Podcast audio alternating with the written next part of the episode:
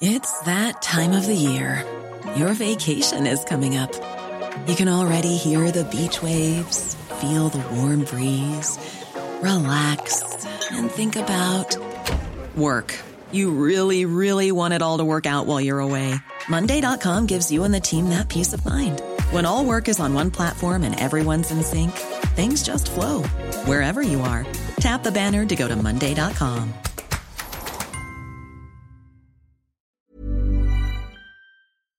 Aujourd'hui, le ministre de l'Agriculture a participé à une réunion de travail avec les organisations professionnelles agricoles dans le Cher après une rencontre avec un éleveur laitier. Ces derniers jours, les agriculteurs multiplient les actions pour dénoncer leur manque de moyens. Le Premier ministre Gabriel Attal était lui dans le Rhône. Il promet de leur faciliter la vie dans les prochains mois. Éric Zemmour était lui en déplacement dans les Yvelines aujourd'hui à l'occasion de la galette des rois de la fédération locale. Le président de Reconquête a tenu une conférence de presse devant plusieurs centaines de personnes. Il a notamment critiqué les dépenses publiques qui apportaient son soutien aux agriculteurs. Et puis Joseph Borrell accuse Israël d'avoir créé et financé le Hamas. Pour le chef de la diplomatie européenne, une solution à deux États doit être imposée de l'extérieur pour ramener la paix, alors que la guerre se poursuit dans la bande de Gaza. Si nous n'intervenons pas fermement, la spirale de la haine et de la violence se poursuivra, n'a-t-il déclaré depuis l'Espagne. Merci Adrien pour le point sur l'information. Face à Mathieu Bocoté, bien sûr. Bonsoir Mathieu Bocoté. Bonsoir. Bonsoir Arthur de Vatrigan. Bonsoir. Une émission euh, exceptionnelle ce soir avec un invité exceptionnel. Bonsoir Alain Finkielkraut. Bonsoir. Tous mes voeux, bonne année. Bonne année à vous. Vous avez de belles résolutions pour 2024 Tenir bon. C'est déjà Tenir là. bon. C'est-à-dire aller au moins jusqu'à 2025. Eh bien, écoutez, c'est- on vous souhaite de vous poser cette question chaque année. Euh, Mathieu Bocoté, pas de sommaire ce soir, mais vous vouliez commencer avant de vous entretenir pendant une heure avec Alain Finkielkraut. Tenez à dire quelques mots à propos d'une polémique qui s'est euh, imposée dans la presse de gauche depuis quelques jours. Celle imposée par des poètes qui ont décidé de pétitionner contre Sylvain Tesson, accusé d'être euh, d'extrême droite. Oui, c'est une polémique. J'aurais préféré ne pas en parler parce que j'aurais préféré qu'une telle polémique soit impossible. Alors, on, on voit ça, Sylvain Tesson, un des grands écrivains aujourd'hui français, un des plus grands. Je crois qu'il y a une capacité non seulement d'enchanter euh, le monde, mais de le, de le révéler par l'enchantement poétique. J'ai beaucoup d'estime pour Sylvain Tesson.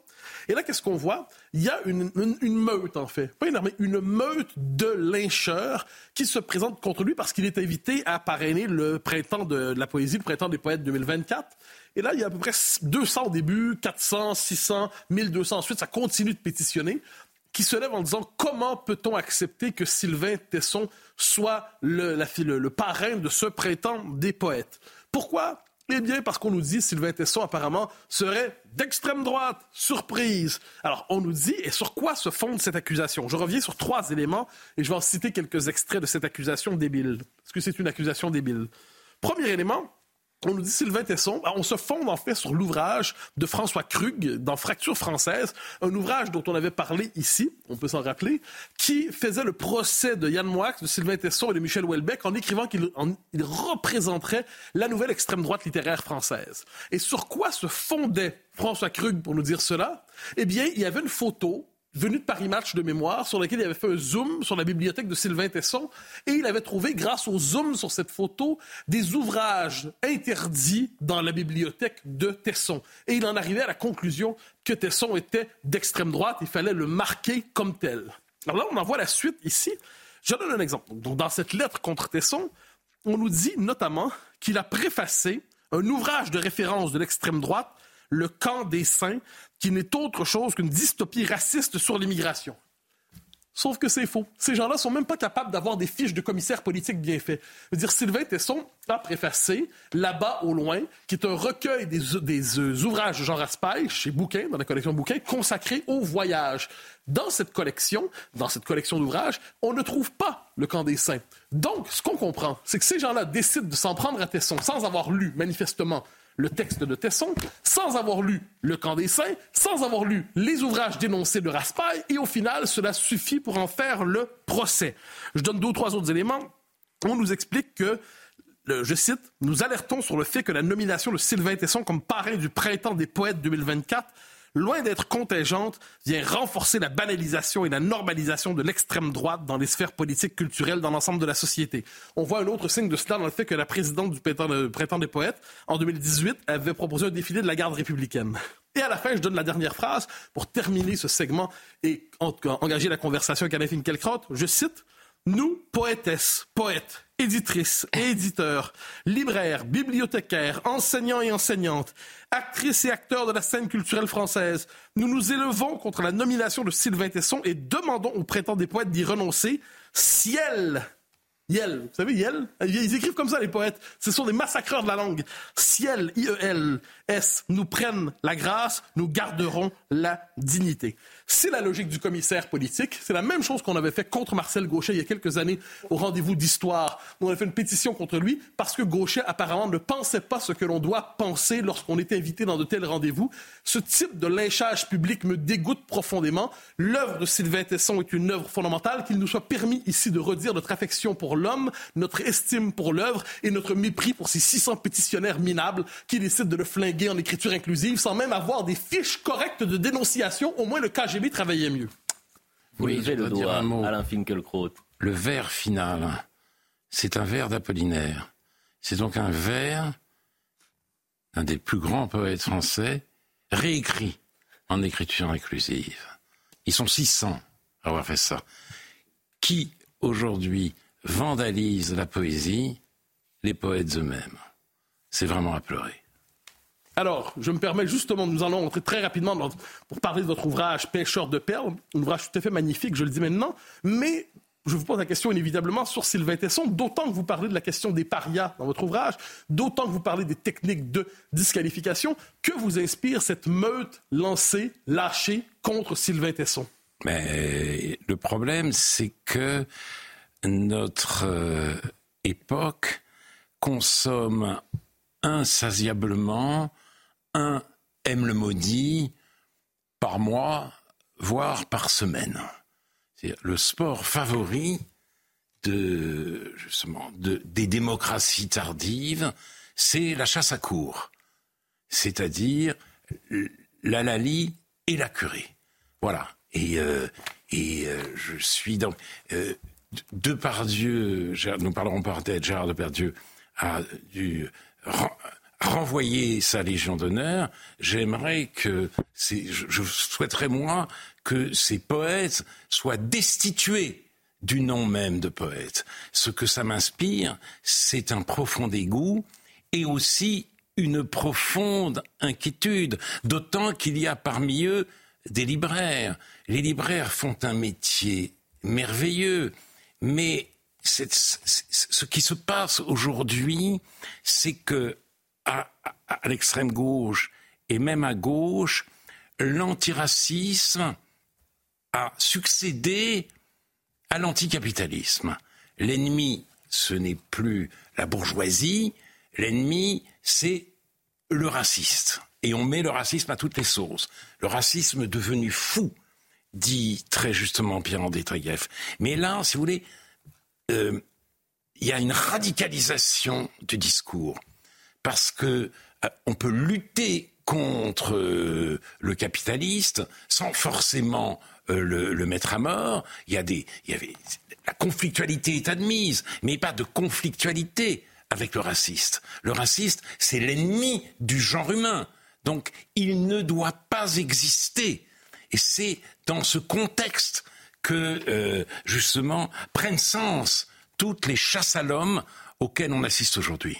Et sur ces chasses à l'homme, nous reviendrons. Mais d'abord et avant tout, parlons de ce livre magnifique, magnifique dit Pêcheur de perles. Alors, euh, point de départ, on a pu vous entendre au fil des ans, vous vous inquiétez, vous, ne cachiez pas votre inquiétude, vous dites, est-ce que j'ai encore quelque chose à dire? Vous vouliez dire aussi, pire encore, est-ce que je suis condamné à me répéter? Et finalement, on vous lit, et qu'est-ce qu'on voit? C'est qu'à travers une méditation autobiographique, par le passage des citations de votre vie, mais finalement, vous retrouvez un souffle, en fait, et vous, vous aviez peur d'avoir perdu ce souffle, et c'est par la méditation autobiographique que vous retrouvez ce, souffle littéraire, ce souffle philosophique. Ben, euh, puisque vous le dites, euh, ce doit être euh, vrai. De toute façon, cette inquiétude me tourmente depuis longtemps. C'est pour ça que je, je suis un peu gêné quand on dit de moi, c'est un écrivain. Je, oui, ben, peut-être, mais ça n'a jamais eu pour moi cette qualité, une réalité substantielle. Ce n'est pas un attribut.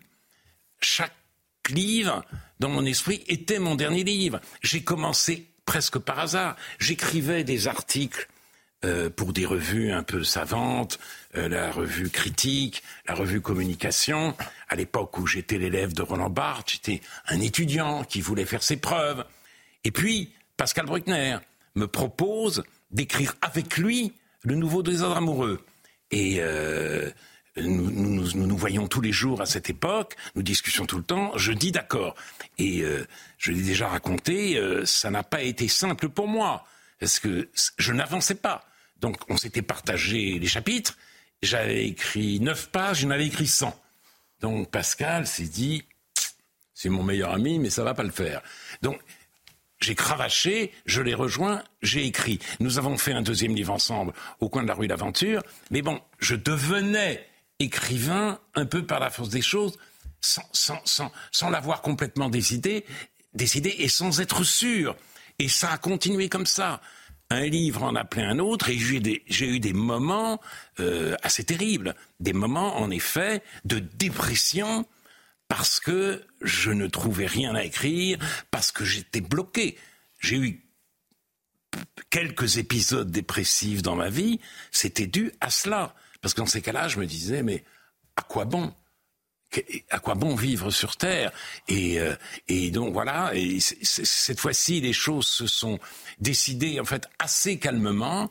En effet, j'ai feuilleté les carnets de citations que j'accumule pieusement depuis plusieurs décennies. Alors, il y en a, tout un tas.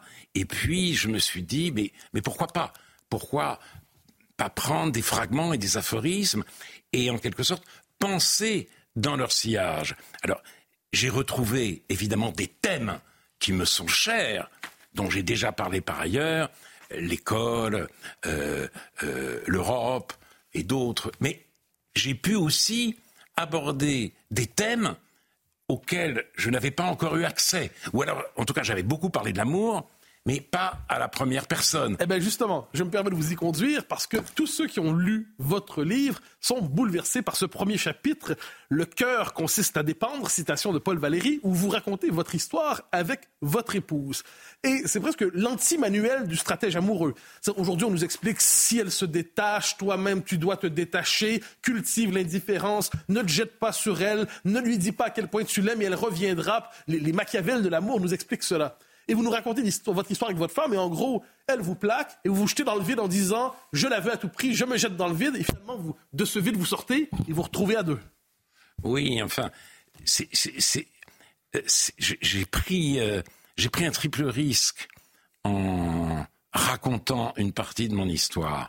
Le risque du ridicule, les gens disent on s'en fout, pourquoi il me parle de lui, d'accord, t'es content, etc. Euh, le risque aussi de me donner en exemple.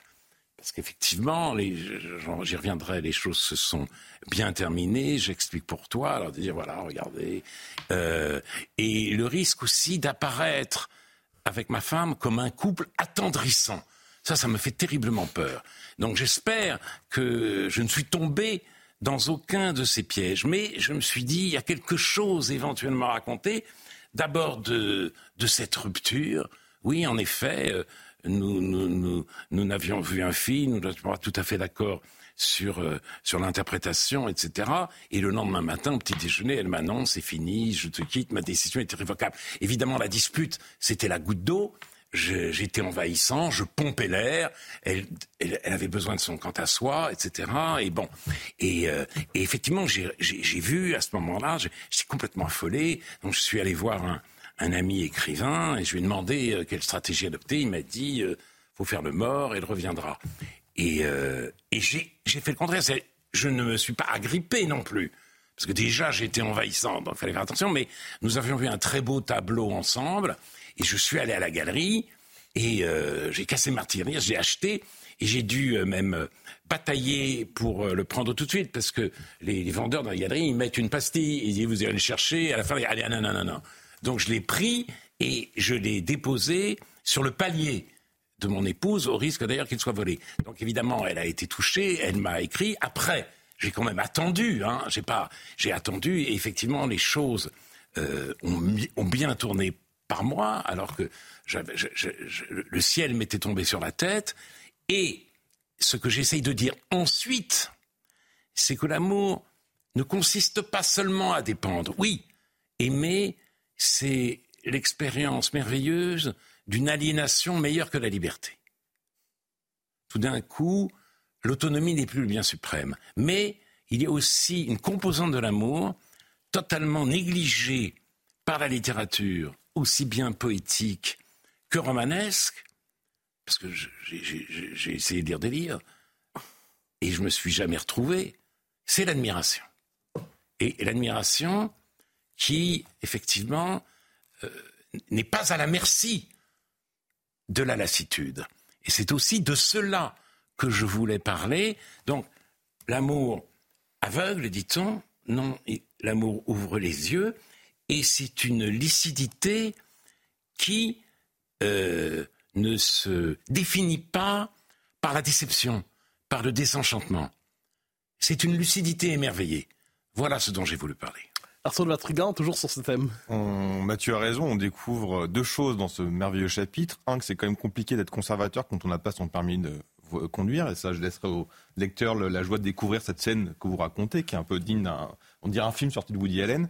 Mais surtout, on découvre que euh, Finkelkraut, qu'on connaissait pessimiste, qu'on connaissait punk, euh, philosophe punk, qui se croit de gauche, mais qui n'est plus vraiment, euh, mais qui est surtout optimiste dans ce premier chapitre. Et vous dites que vous êtes optimiste parce que votre cœur est devenu immortel. C'est quoi la recette pour transformer son cœur en cœur immortel?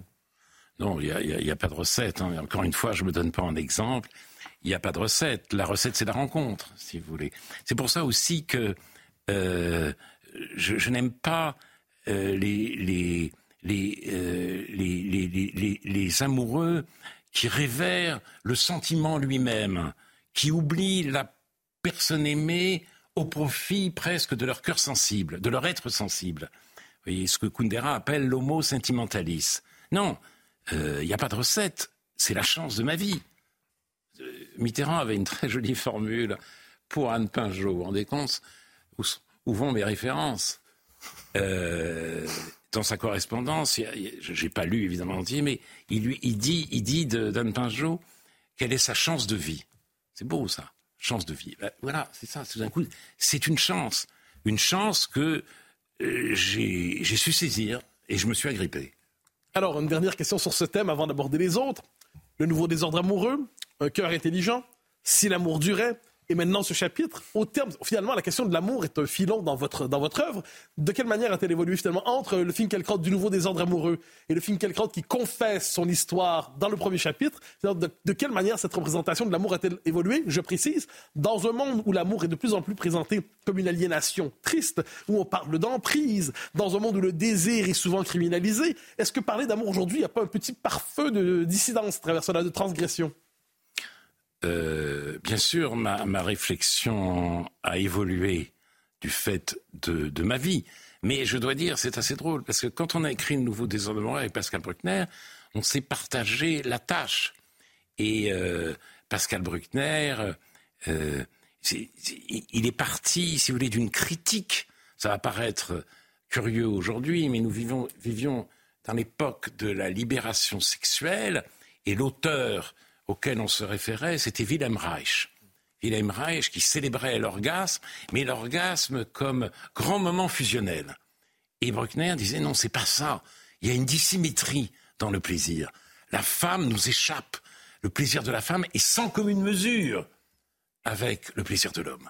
Donc il explorait cette dissymétrie avec une, une, acuité et un lyrisme extraordinaire. Et moi, j'ai aussi parlé de la dissymétrie, mais sous l'angle un peu sentimental. Donc je me suis chargé, au départ, j'ai fait aussi d'autres choses, de la formule je t'aime.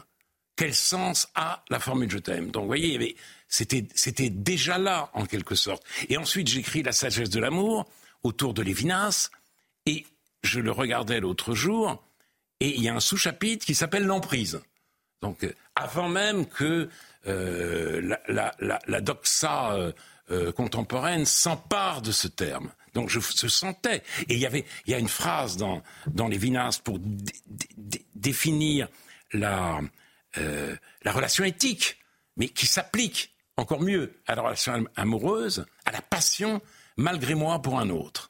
C'est vie, malgré moi pour un autre. C'est la passion même. Donc voilà, tout cela et que, que j'ai essayé d'explorer peu à peu. Et puis, été quand même frustré et par mes propres explorations et parce que je lisais. Voilà pourquoi je me suis permis d'ajouter ce post-scriptum en disant l'admiration et en disant euh, l'amour dans sa modalité la plus haute peut être un chemin de connaissance. Alors, vous dites l'amour, je me permets d'ajouter un sentiment, l'amitié, qui est peut-être moins présent dans l'œuvre, bien qu'il ne soit pas étranger. C'est un sentiment qui n'est pas étranger dans votre vie. Vous connaissez probablement le très beau livre d'Alan Bloom, L'amour et l'amitié. De ce point de vue, de quelle manière ces deux sentiments s'alimentent-ils l'un l'autre? Ah. Euh, oui, souvent les gens me disent Vous êtes très malheureux, vous détestez votre époque. C'est vrai que je, me sens un peu. Euh, oui, euh, je me sens pas tout à fait à l'aise dans le moment présent. Mais j'ai une vie privée. C'est-à-dire, l'histoire, fort heureusement, ne s'est pas emparée de nos existences, comme à d'autres moments terribles. Et ma vie privée est plutôt heureuse. C'est vrai, c'est vrai. Malgré tout, malgré ce qui arrive autour de moi, malgré les maladies dont j'ai été affecté, parce que je suis, disons, mais même pas toucher du bois, c'est foutu là. Je suis heureux en amour et heureux en amitié. Il y a des amitiés qui comptent beaucoup pour moi et ce cas de commun, l'amour et l'amitié comme je l'entends, c'est que euh, l'ami et les, rares amis et la femme qu'on aime, que j'aime, sont des êtres dont je veux me montrer digne. Je ne veux pas démériter. Donc, en quelque sorte, je vis sous leur regard. Et ça, c'est, ça me force à me tenir droit. Voilà le rapport que je fais. Arthur de Vatrigan, et ensuite, dans la deuxième partie, évidemment, nous nous concentrons sur l'autre partie du livre. Arthur de Vatrigan. Justement, si vous me permettez, Mathieu, je trouve que c'est intéressant parce que vous parliez de, de l'amitié, de l'amour et de la dignité. Le premier chapitre est euh, positif et vous enchaînez tout de suite rapidement avec un chapitre qui l'est un peu moins, qui repart sur vos obsessions, c'est la mort qui rôde. Et justement, comment vous articulez ce lien d'amour, d'amitié, de dignité avec la mort, sachant que vous arrivez à la question, évidemment, de la fin de vie, de l'euthanasie? Écoutez, euh, d'abord, euh, c'est une citation qui m'a en quelque sorte invité à, citer le, à sauter le pas. C'est Canetti. La mort est de Dieu et elle a dévoré son Père. C'est magnifique parce que ça donne la vérité cruciale de l'athéisme. Il y a au départ un athéisme conquérant. L'homme remplace Dieu. L'homme occupe le trône. Il va conquérir peu à peu les attributs de l'omniscience et de la toute-puissance. C'est le programme moderne. Non, mais les choses ne se déroulent pas ainsi, ne se vivent pas ainsi. Euh, les athées sont des orphelins de Dieu.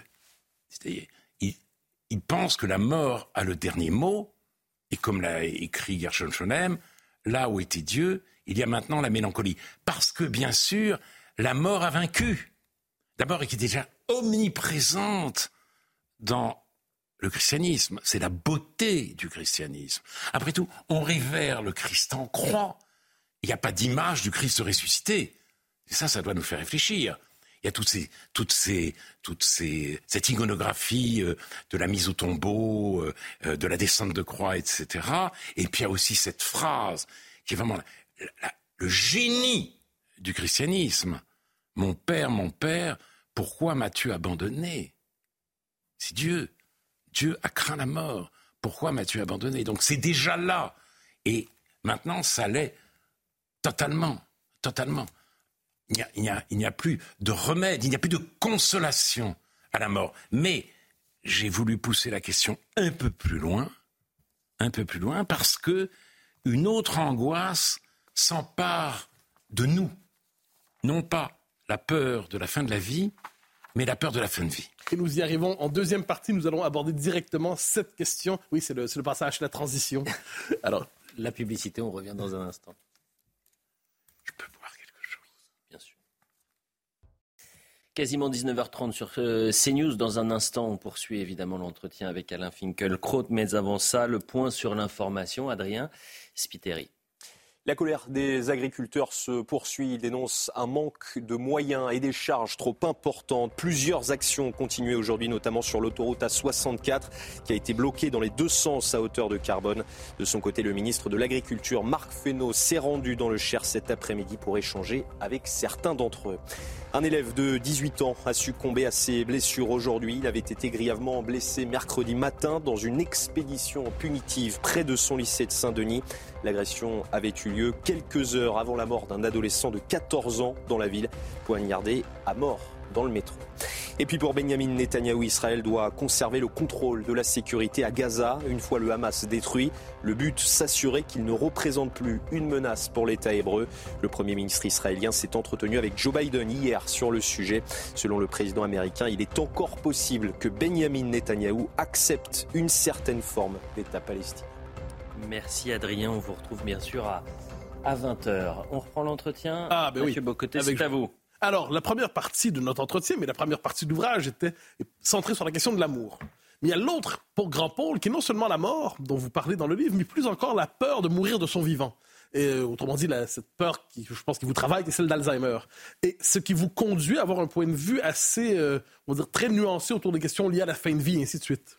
Oui, c'est-à-dire que une autre peur a surgi avec les progrès de la médecine.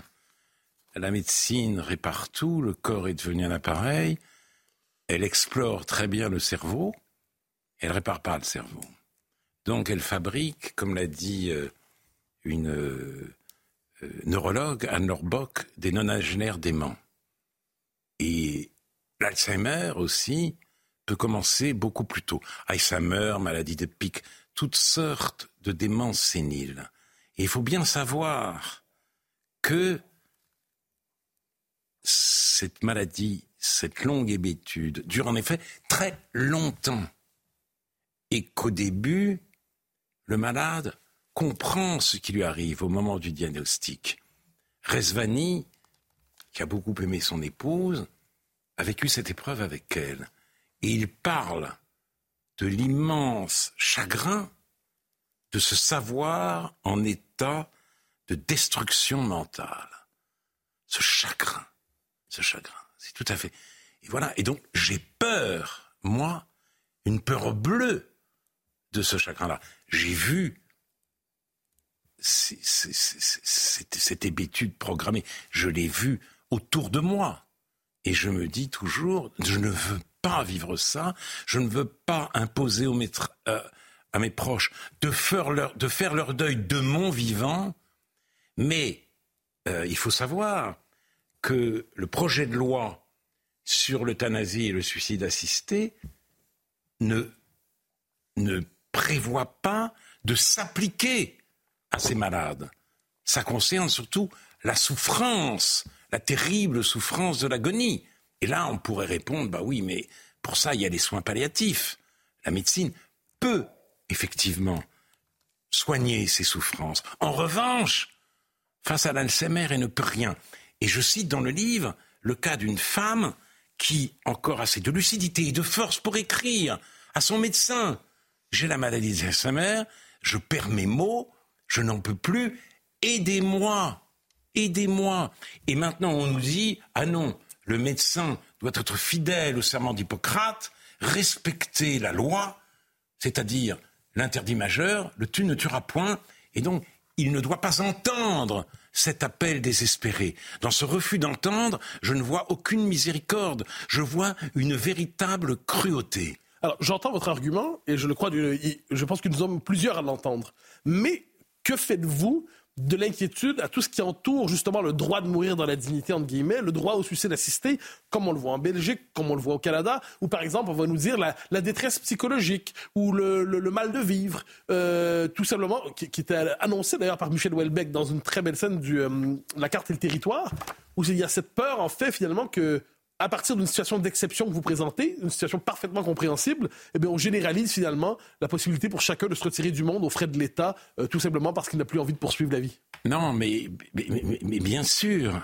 encore, encore enfin, je le répète, le cas qui me préoccupe et même qui me tourmente n'est pas pris en compte par le projet de loi. Donc, si une telle chose m'arrive, je devrais aller en Suisse.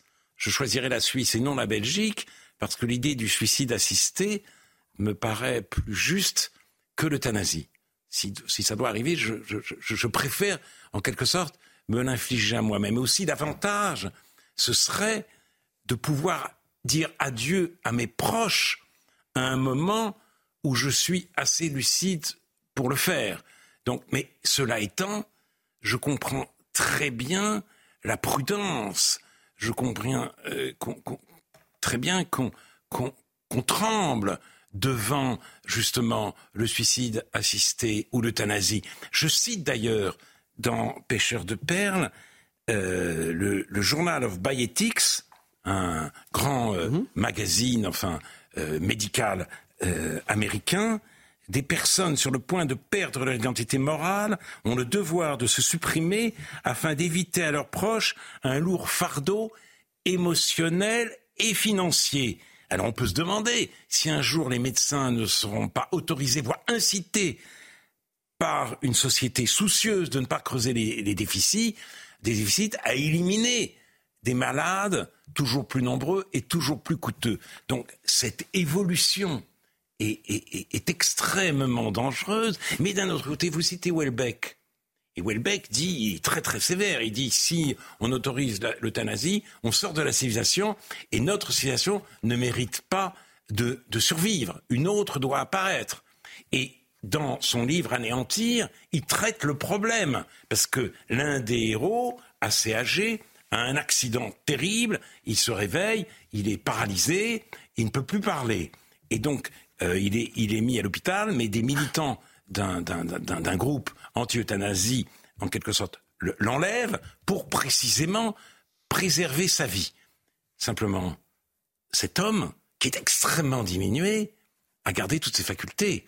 Donc il ne parle pas, mais il échange, il écoute, il lit, il entend la musique.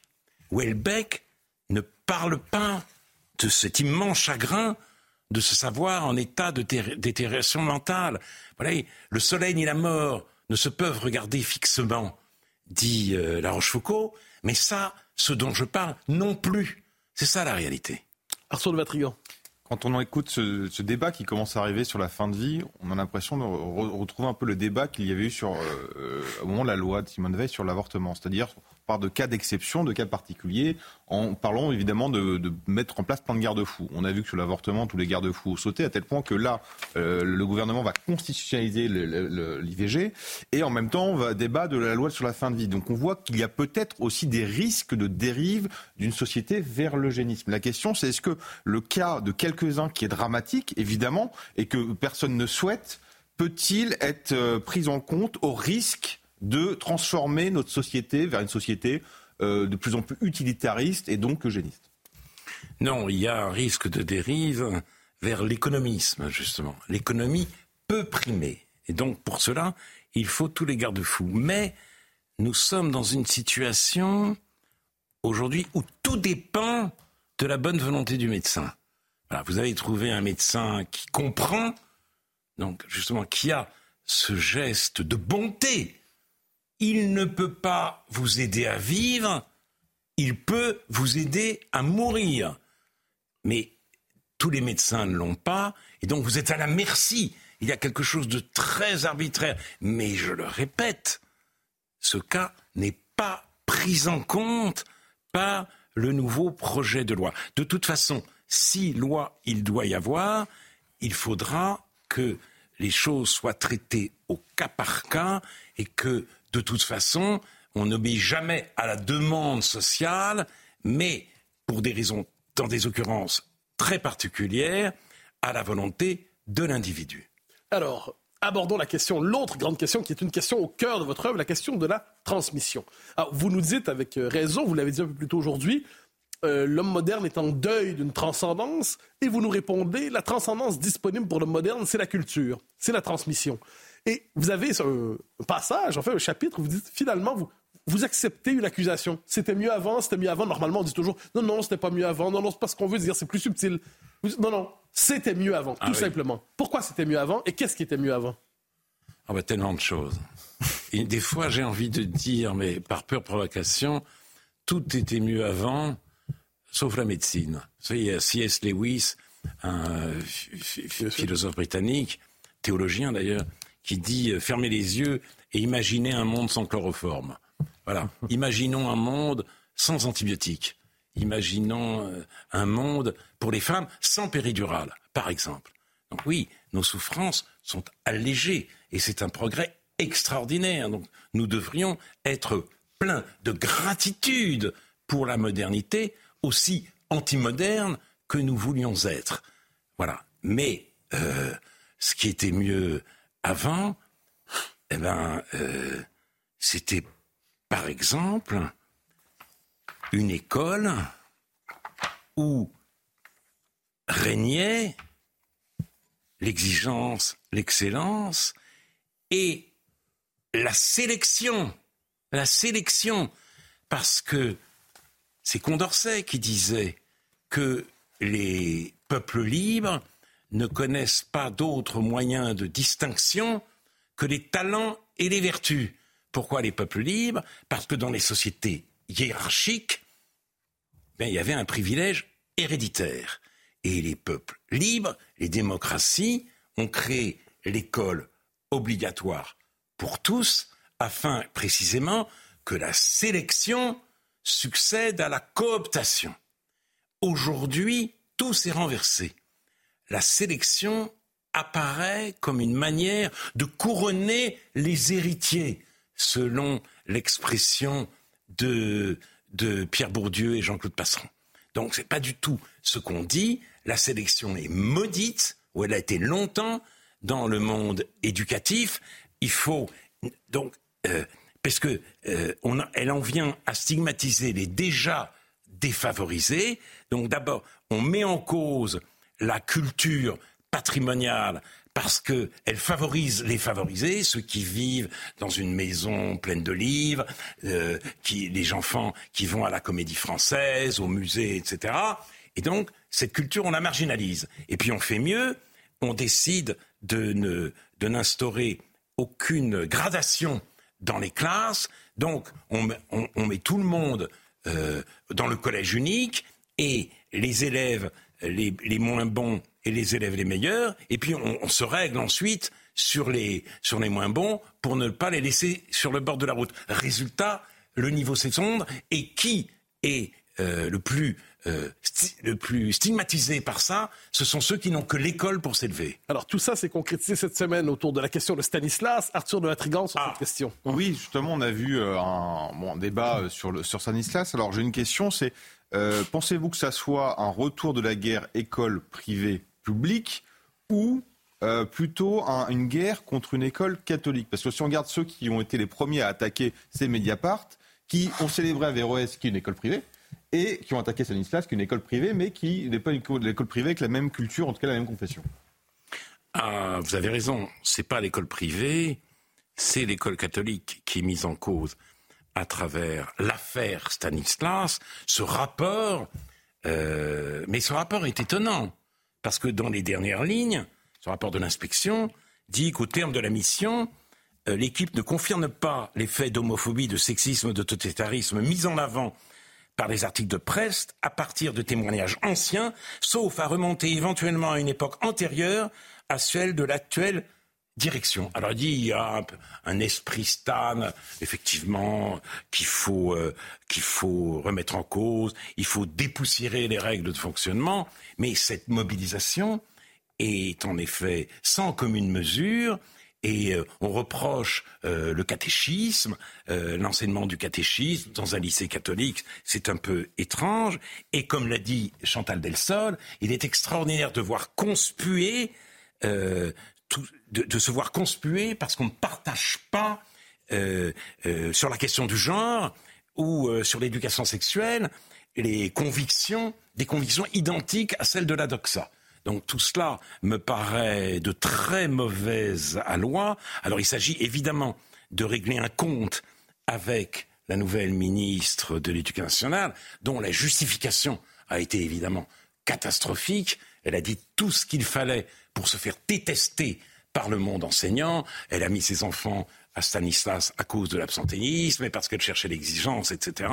Bon, c'est mais euh, il faut dire quand même, il faut souligner la différence de traitement entre elle et Papendiaï. Ah ben, Papendiaï oui, ses enfants à l'école alsacienne. à l'école alsacienne. Ça fait des vaguelettes, mais ça n'a pas effectivement suscité la colère de Mediapart. Mais moi, j'ai un autre reproche. Donc, euh, la ministre de l'Éducation nationale a fait une gaffe. Comme dit le président Macron, ça arrive. Mais j'ai un autre reproche, et il ne concerne pas que la ministre. Il concerne le gouvernement tout entier. C'est l'intitulé du ministère. Ministère de l'Éducation nationale, de la jeunesse, des sports et des Jeux olympiques. Ah. Il faut refonder l'école, il y a cet élargissement délirant, et les Jeux olympiques, c'est-à-dire on fait cohabiter sous le même toit la vie avec la pensée et les Jeux du cirque. Alors, je propose qu'on rebaptise le ministère de la Culture, ministère de la Culture et du Black Friday. Ça serait vraiment, ça serait bien, ça serait dans l'époque. Donc, je trouve que cet intitulé, je trouve cet intitulé absolument scandaleux et ridicule. Mais est-ce qu'il n'y a pas aussi derrière la question de l'école catholique, derrière la question de l'école privée, un, régime au sens idéologique qui ne tolère plus les derniers restes du monde d'hier, les dernières oasis, les dernières enclaves, les derniers restes d'un monde qui continuait de se transmettre à tout le moins dans les marges Oui, vous avez raison. Vous avez raison. Et puis, euh, euh, on ne tolère pas non plus, c'est comme si on ne tolérait pas non plus la verticalité parce que beaucoup de parents, qui n'ont pas souvent d'ailleurs de, forts revenus, mettent par un sentiment de sauf qui peut leurs enfants dans les écoles privées, justement pour retrouver un peu d'exigence, un peu de tenue, même vestimentaire. Il ne s'agit pas d'uniforme, il s'agit simplement de ne pas aller à l'école en pantalon de jogging et éventuellement pas en basket. Donc c'est tout. Euh, voilà. Et, ça, évidemment, l'école privée le donne encore, alors que le spectacle de l'école publique, et je, trouve, je trouve ça terrible, le spectacle de l'école publique est de plus en plus affligeant, d'autant qu'il règne une obsession qui est celle non seulement de l'égalité au détriment de la sélection, mais de la diversité. C'est-à-dire, voilà, il faut de plus en plus de diversité et peu importe le reste et peu importe le niveau. Donc il y a cette espèce de fureur idéologique qui est en train de mettre à mort l'école républicaine. Alors, il nous reste une minute douze secondes. Je vous C'est tout Bien sûr, je m'en excuse. On, commençait, là. Alors, une question. Euh, c'est un livre, ce n'est pas un livre écrit à l'encre du désespoir. Pas du tout même. Et c'est un livre où on retrouve Alain Finkielkraut heureux. Alors, je vous pose une question toute simple, à la fois dans sa dimension politique et culturelle. Quelle raison avez-vous d'espérer pour de croire que la transmission va se réenclencher, va reprendre? Autrement dit, quelle raison avez-vous d'espérer dans la poursuite du monde commun?